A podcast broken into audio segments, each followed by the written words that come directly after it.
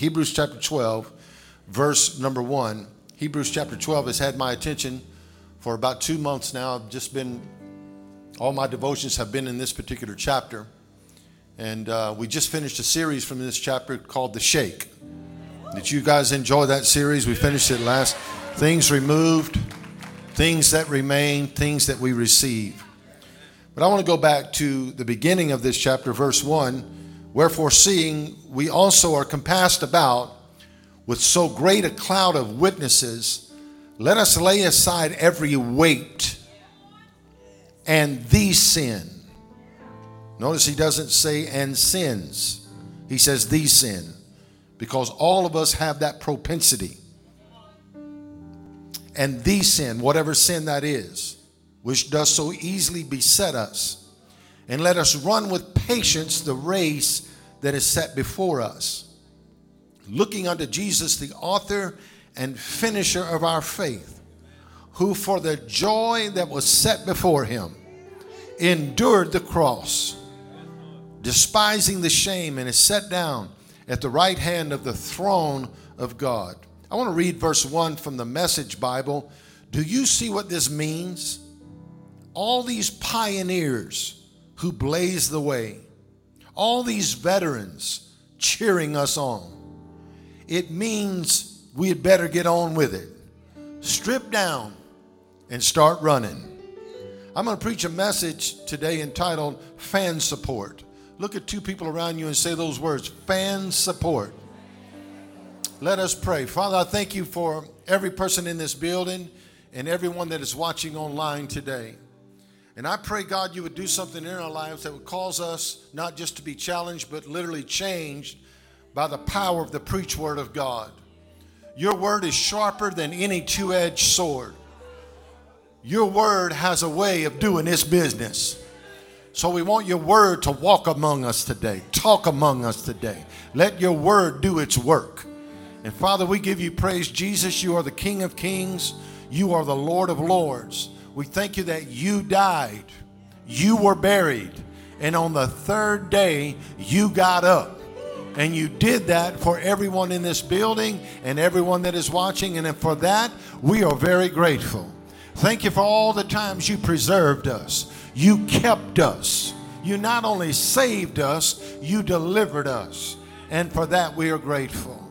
And now, God, we praise you not just for the things you have done, but we give you a pre praise for everything you shall do in our lives. I need somebody to break out in a praise of excitement for your future.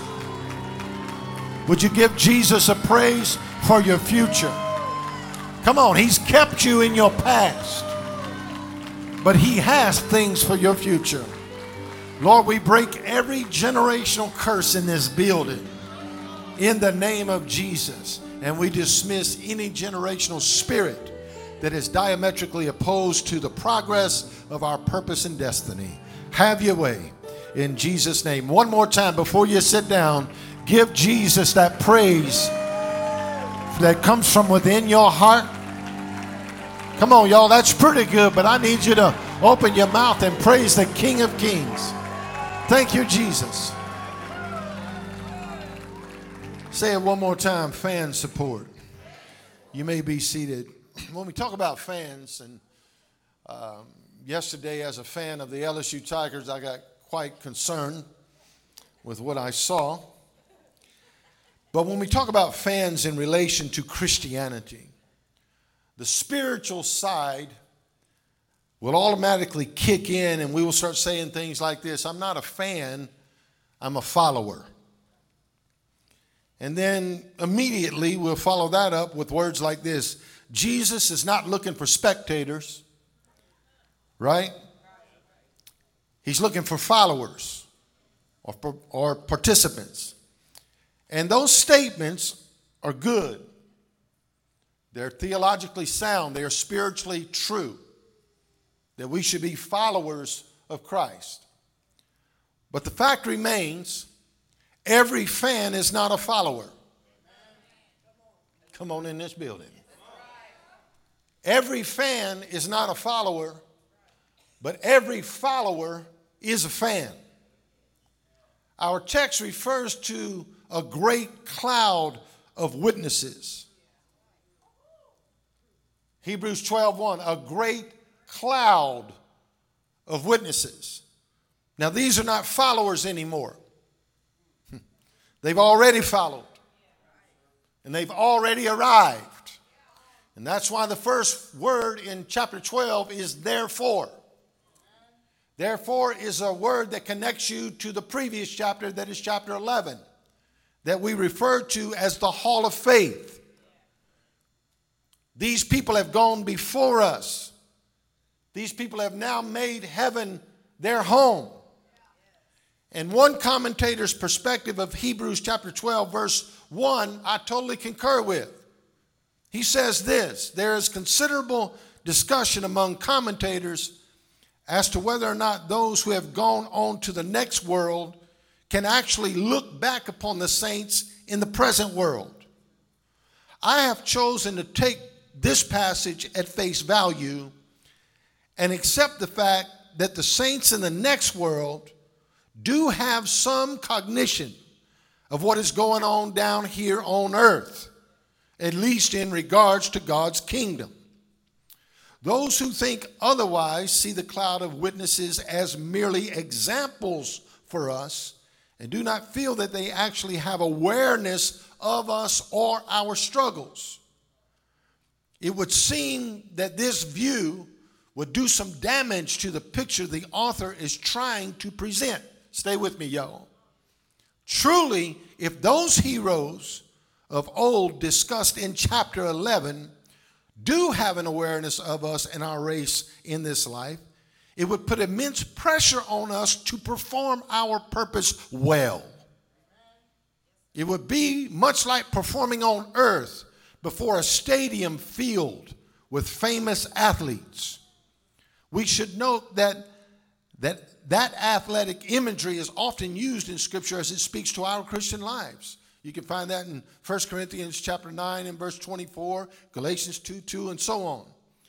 So this morning, as I preach this message, I believe this commentator's perspective solidifies that we have fans. And we have fans from a stadium called eternity. And they're cheering for us as we work out our purpose on earth to advance God's kingdom. That's what we know about them up there. But my question to you today is what about your fan base down here? How is your fan base down here? So, what is a fan? I wrote this this morning. There's nothing worse for a coach than to have a player on the team that's not a fan of the team. Come on in this building. There's nothing worse for a coach to have a player on the team, but they are not a fan of the team. It would be like he wants the wages, but he don't want the work. It'd be like having a church staff. They want to be paid, but they don't want to play. They want to be paid, but they don't want to be produ- producers. If you're going to be a part, I wrote this today, if you're going to be a part of the team, be a fan of the team. Talk in this sanctified church, Pastor Rick. If you're going to be a part of the team, be a fan of the team. In other words, if you're going to be a member of the church, be a fan of the church.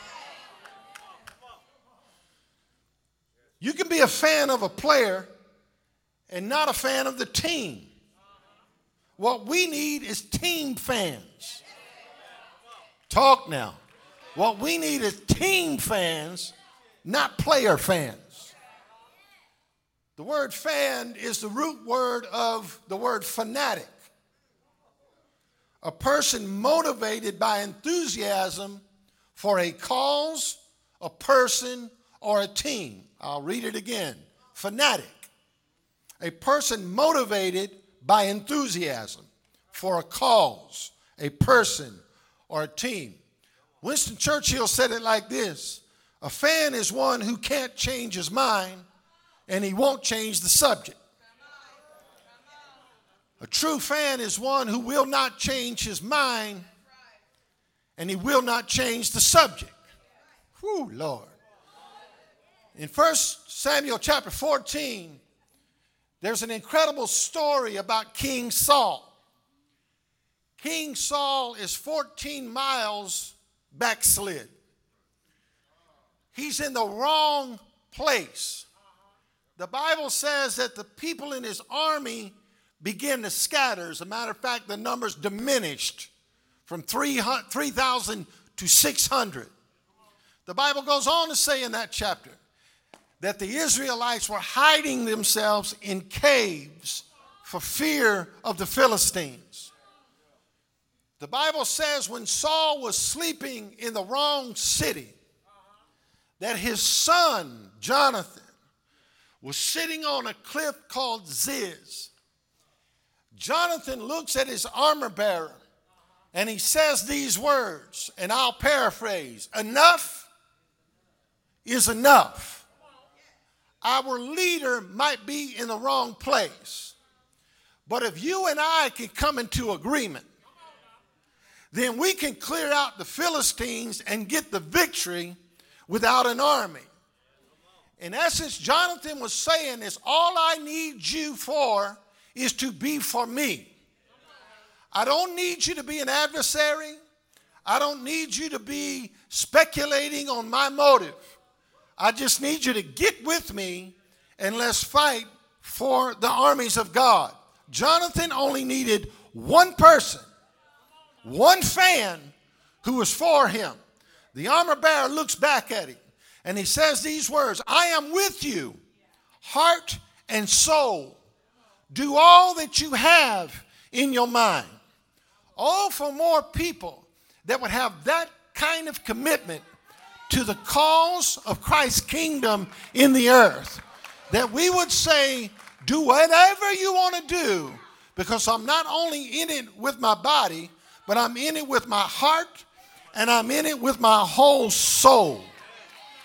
You must understand that these two men cleared out an entire pasture of Philistines to the point that the Philistines began to flee, thinking that an army was after them when it was only two men.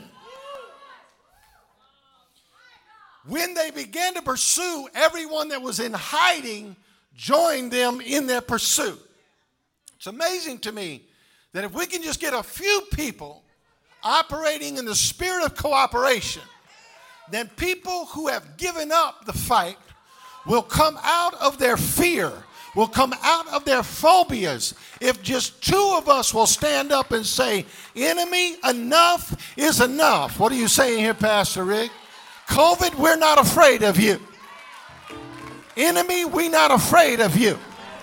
We are not afraid of you in any way, any form, any fashion. If just somebody would stand up in this generation and be bold enough to say, we're going to serve Jesus, and you're not going to mandate to us what we can do in the house of God. In the house of God, you can come here on your own free will. There's no sign that says you got to be vaccinated before you come in here. You got to have a mask on before you come in here. That's up to you. Can we talk about freedom for just a minute? But some preacher somewhere has got to stand up and say, enough is enough. If you want your shot, get your shot. If you don't want your shot, don't get your shot. But don't put your conviction on somebody else. Everybody got to do what their heart is telling them to do. But the one purpose we must all have is that we're going to advance God's kingdom. Do I have any fans in the building of that kind of theology?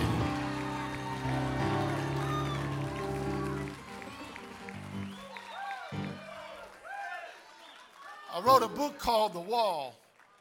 And I put in that book these words You must surround yourself with godly, loving people who will speak honestly and openly to you about your strengths, not just your weaknesses. We love to wear people out about how weak they are. When's the last time you walked up to somebody and tell them, I just want to celebrate your strength?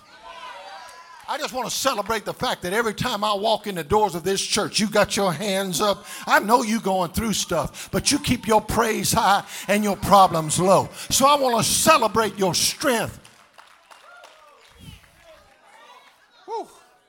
Every person needs to have this is in the book as well. By the way, you can you can buy this book. And your purchase of this book will go toward feeding a hungry child. Right here on the front row. Every person needs to have one or more cheerleaders. Say that again. Every person needs to have at least one or more cheerleaders. Those who will root you on toward the fulfillment of your potential. These are not people who fawn over you and tell you lies about your personal grandeur. They must be people who objectively see your value and your God given abilities. For that to be the case, they have to know you. And they must have a good perspective of your potential. Seek out these kinds of friends. Seek out these kinds of fans Seek out these kinds of mentors and seek out these kinds of counselors. Everyone say fan support. So when I'm thinking about that, my mind immediately transitioned to the difference in a fan and fraud.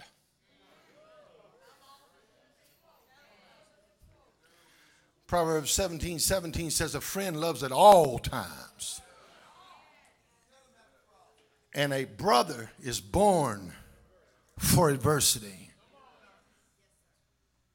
Your friend should be your fan. Someone once said that friendship is a strong habitual inclination in two persons to promote the good and happiness of one another. That's friendship. So I say it like this according to Proverbs 17 17, a friend loves at all times, a brother is born for adversity. It's adversity that tells you who your friends are. And it's adversity that reveals to you who your brothers are. See, a friend will feel for you, but a brother will reach for you.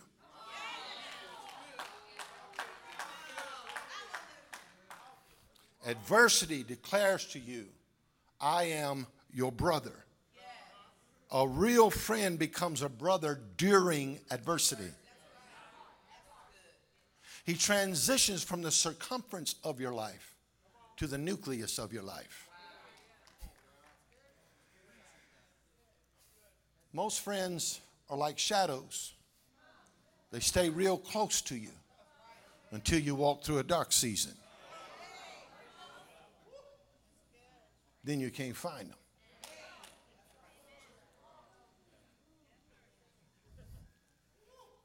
Brothers are born for adversity. When the adversary shows up, your brother reveals himself. Woo. See, brothers have a way of refreshing you.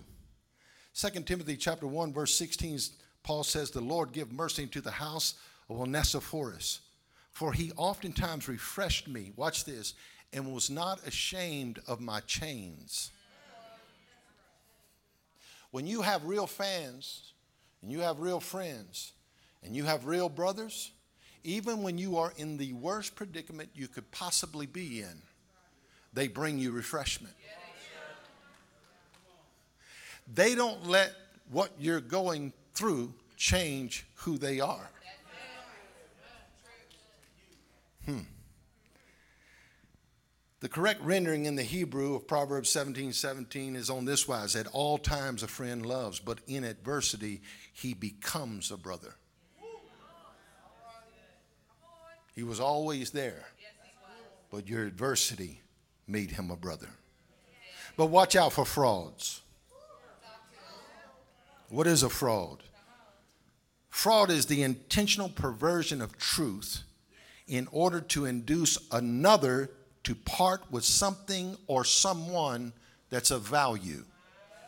Probably need me to read that for you again, right? A fraud is the intentional perversion of truth in order to induce another to part with something or someone that is of value to them.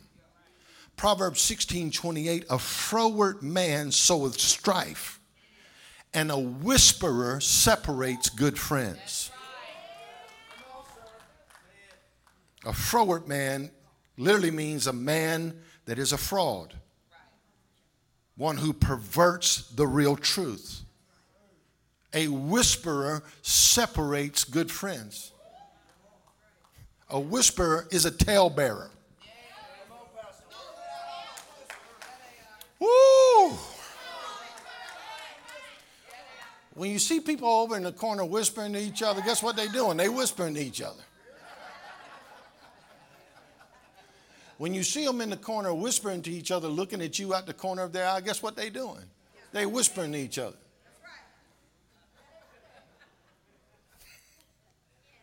Proverbs 17 9 says, He that covers a transgression seeks love. He that covers a transgression seeks love. But he that repeats the matter separates very friends. I say it like this faults are thick where love is thin.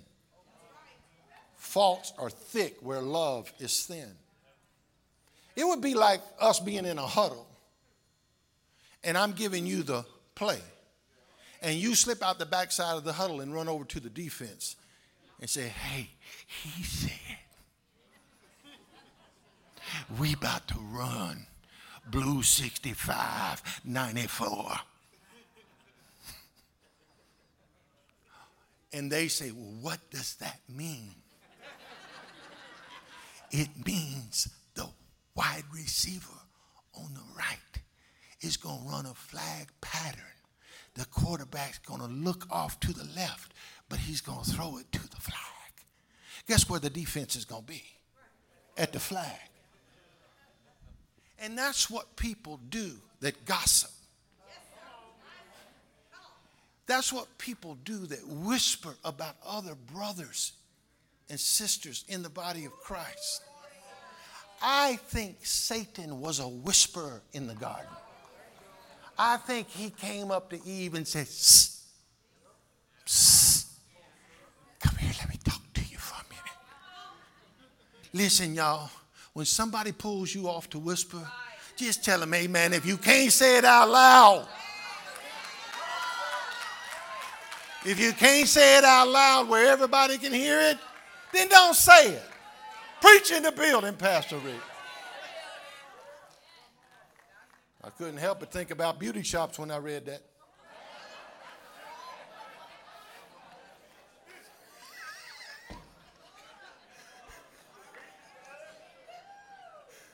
Y'all know I'm telling the truth. Girl, did you did you hear? Now I ain't gonna talk bad about nobody. When they say that right there, just say, stop the scissors. When they preface it with, I'm not to talk bad about nobody, that's when they're to do it. First Thessalonians chapter 5. Let's change the tone. Verse 11. So encourage each other and build each other up, just like you've been doing. The Phillips translation says, So go on cheering and strengthening each other. I have no doubt you'll keep doing it. So go on what? Cheering and strengthening each other. What I almost did, and I didn't do it, now I'm thinking I should have done it, is got me some pom poms. and I wouldn't bring women up here. I would get some of these brothers and just get them cheering each other on and jumping around and hollering. What's a good cheer? Everybody knows. Two bits.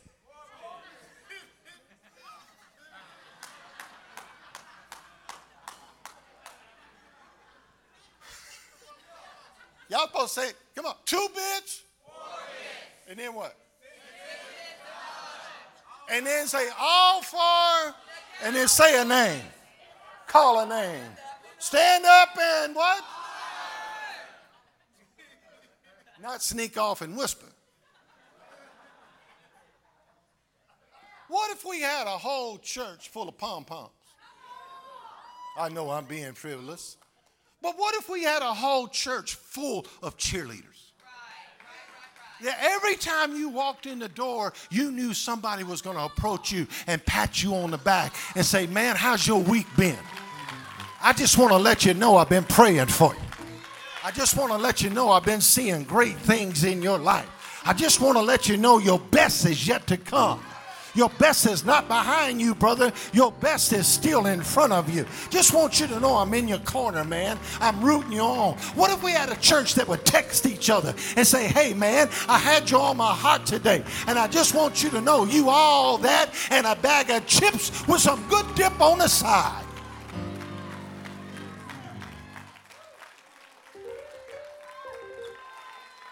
Woo! Somebody shout, Praise the Lord right there. Now, I need you to look at three people around you and tell them, I'm for you. I am not against you.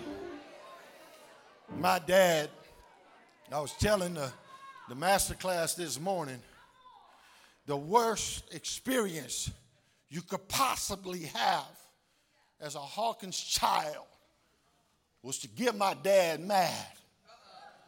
Because my dad had a way of taking off his belt he didn't just ease it off. It had the sound of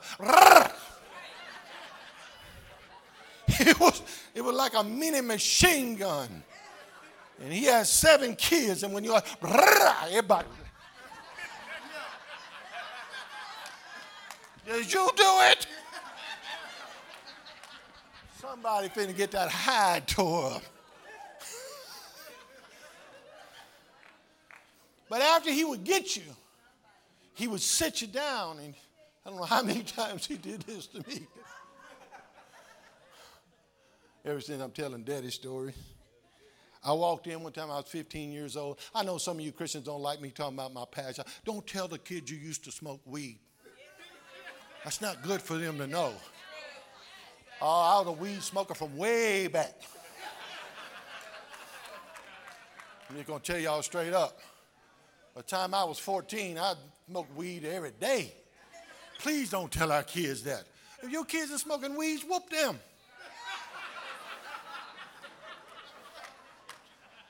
I come in and sat down. My dad was watching Walter Cronkite.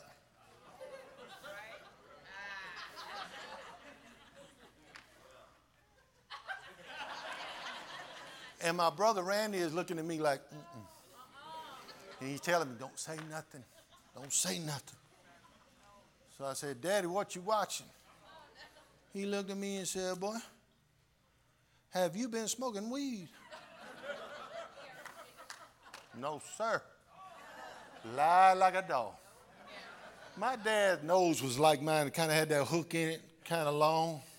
And when my dad wanted to find something out, he found it out with his nose. He just opened my mouth and stuck his nose all the way in my mouth. And he said, You have been smoking weed. I said, Well, Dad, just a little bit, man, just a little bit. The next thing I knew is I felt a real hard sting all, all around my ear and jaw. And I was picking myself up off the living room floor, crawling up. And he's looking at me like, I'm about to get you again. I said, Daddy, I'm sorry. I am sorry. Then after he'd get a hold of you like that, he always did this. He'd set you down and he would say, Now listen, son, I'm for you. Ain't again you.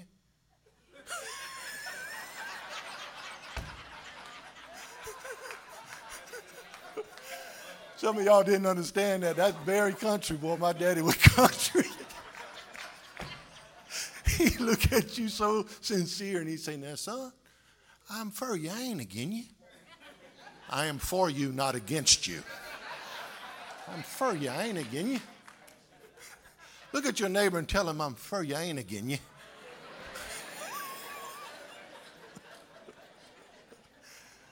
I got I told you I'd only preach for two hours. I got to hurry. You know when fans really kick in?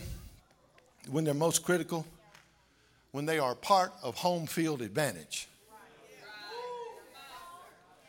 Yeah. The worst place to play a team is on their own field. Now, we've got an ex OU player in here who I won't mention on the front row that was a quarterback named J.C. Watts, but I won't mention his name. And I, I can tell you, he will tell you that when he walked on that Sooner field, the noise of those fans take you to another level of confidence. I want you to say this with me. This is God's house. And in here, we have home field advantage. Let me tell you who didn't follow you in that door. The devil did not follow you in that door. He might be waiting for you in your car, but he didn't come in here with you. You know why? He don't want to hear the noise of your fans. Talk back to me. I was reminded in the Bible of Second Chronicles chapter 20, verse, the whole chapter, verse 21 and 22 specifically.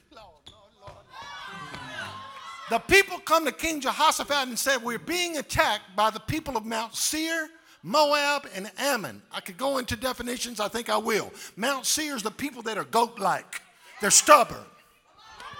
Ammon is of the people, it's the people's desire, what the people want. Moab is a fatherless generation, and they are attacking us. Jehoshaphat was an honest man when he come to prayer. He looked at the Lord and he said, Lord, we don't know what to do. Oh, for more people that would pray with honesty.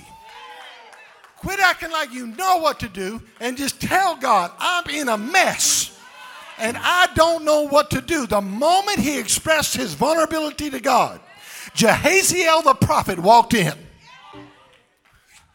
When you give up on your logic, the power of the Holy Ghost kicks in prophetically. Talk back to me.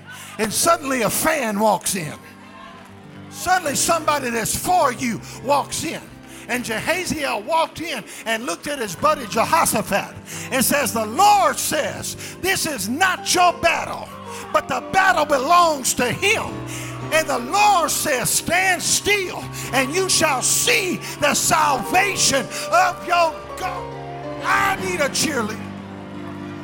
I need a fan that will tell me everything gonna be all right. Haziel said, This is God's fight. And here's your instruction send your army out in the morning and have them sing. What are we supposed to sing? Sing this The mercy of the Lord endures forever. Jehoshaphat goes before his army, his team, and he says, Boys and girls, we're going to win the victory tomorrow. And they said, How? And he said, We're going to sing. And they are like, Wait a minute, we about to be killed. And you telling us to sing? What's the song? The mercy of the Lord endures. The next morning, the army gets up, come on in this building, lays down their weapons, picks up their microphone. Now, it don't say that. And they went out to face the enemy, and they were singing the mercy of the Lord. Now, I don't know how it went, and you don't want me to try to tell you because I'll sound like alfalfa. But they started singing, and watch what happened. The enemy turned on each other. If you will sing praise today, the enemy of your tomorrow will destroy its own self. Y'all not hearing me? Don't wait till you get over there to your tomorrow. Start praising him.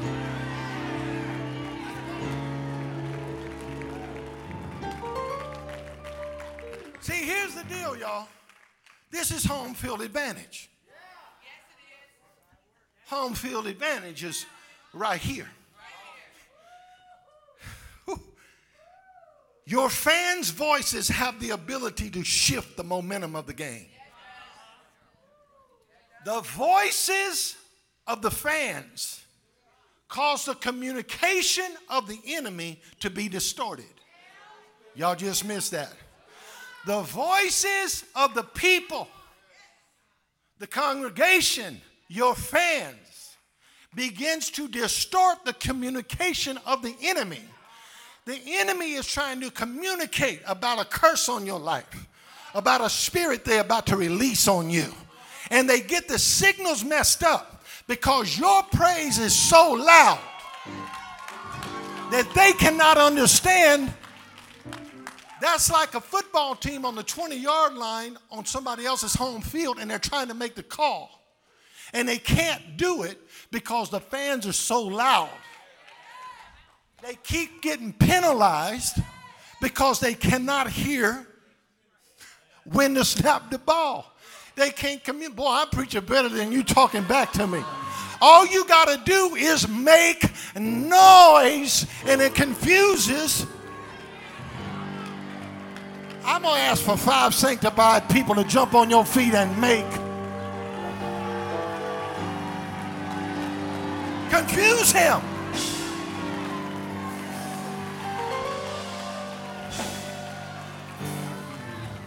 Here's what I learned about good fans good fans always believe the best for their team. Good fans always believe the best for their team. They have faith. Fans are resilient because they can still hope. Hebrews 10 25 says, Let's see how inventive in the Message Bible we can be in encouraging love and helping out not avoiding worshiping together as some do, but spurring each other on, especially as we see the big day approaching. Look at somebody and tell them, I want to be your cheerleader.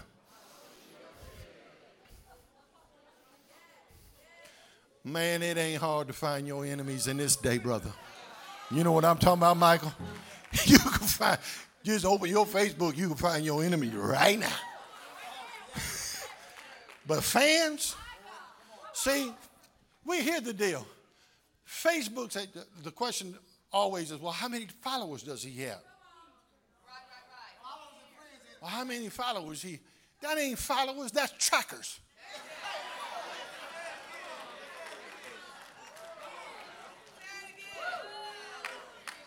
Man, he got a huge following. He got 200,000 followers. They ain't following nothing, they tracking your tail. Waiting for you to say something wrong so they can unlike you, unfriend you, and ultimately block you. If you getting off on your likes and thinking you something because you got X amount of followers, you fooling yourself. You better find somebody that you know is for you in thick and thin come hell or high water, you can count on them. Let me tell you something. I'll close. Don't want to. Won't preach all day, but I know we got to get a hold of that canes. But tell you two more things here. Whose jersey is this, right? What team is this? That's the Saints. That's the New Orleans what? Saints. Let me tell you about the saints. The saints went through a long period of time where they were called the ain'ts. And people wore paper bags over their heads and wrote ain'ts on it. I remember them days. See, here's how you know somebody is a fan. They know your history and still love you. Like this. I loved them Saints when they was the Aints. I can tell you who the quarterback was, Archie Manning.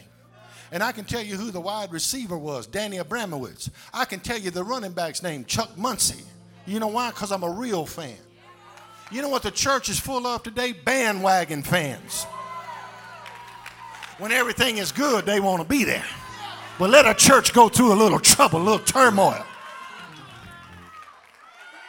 This ain't no bandwagon fan right here, baby. I'm a Saints fan today. If they lose today, I'm going to be a Saints fan tomorrow. up here, Michael. Michael, pull, pull this jersey off me. Just the black one. Now, you know what this is? This is a 2019 national champion, LSU Tiger. I know about LSU. See, I love the Saints. I've always been a Saints fan. But Baton Rouge is where I was born and raised, baby. The Saints don't reside in Baton Rouge. The Tigers reside in Baton Rouge. I can tell you about Andy Hamilton, Bert Jones, Charlie Alexander, Coach Charlie McClendon. I didn't start yesterday. I can tell you about a safety named Tommy Casanova and a wide receiver called Al Coffey. I'm talking about players from the 70s. I didn't start being a fan when they won the national championship.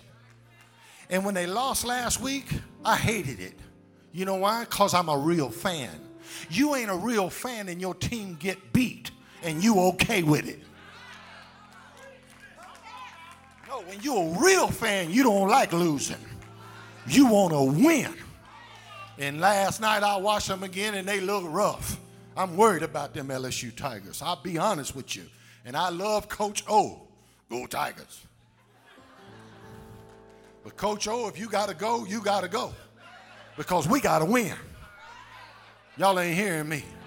And I'm going to be a fan no matter where they finish up this season.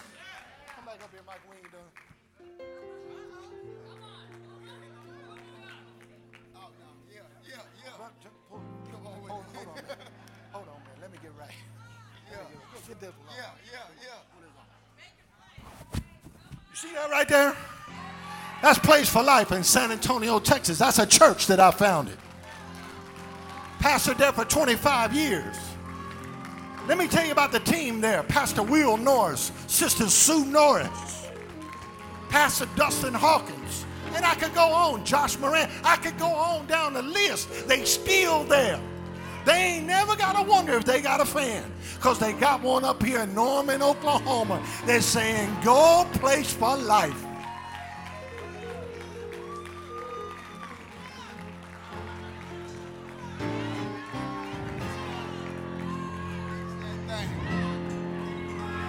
But see, place for life. I love them, but that's not my home field no more. My home field is right here in this house. And when I'm with you, I know I can't lose. When I'm with you, I know we have to win.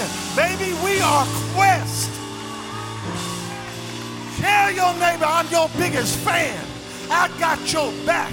When you're going through the roughest time, I'm going to pray for you. When you mourn, I'm going to mourn. When you rejoice, I'm going to rejoice. Is there anybody in this building that can make some noise and let the enemy let the enemy know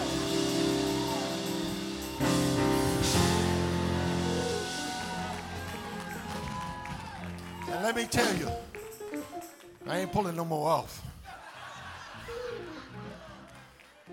And let me tell you something.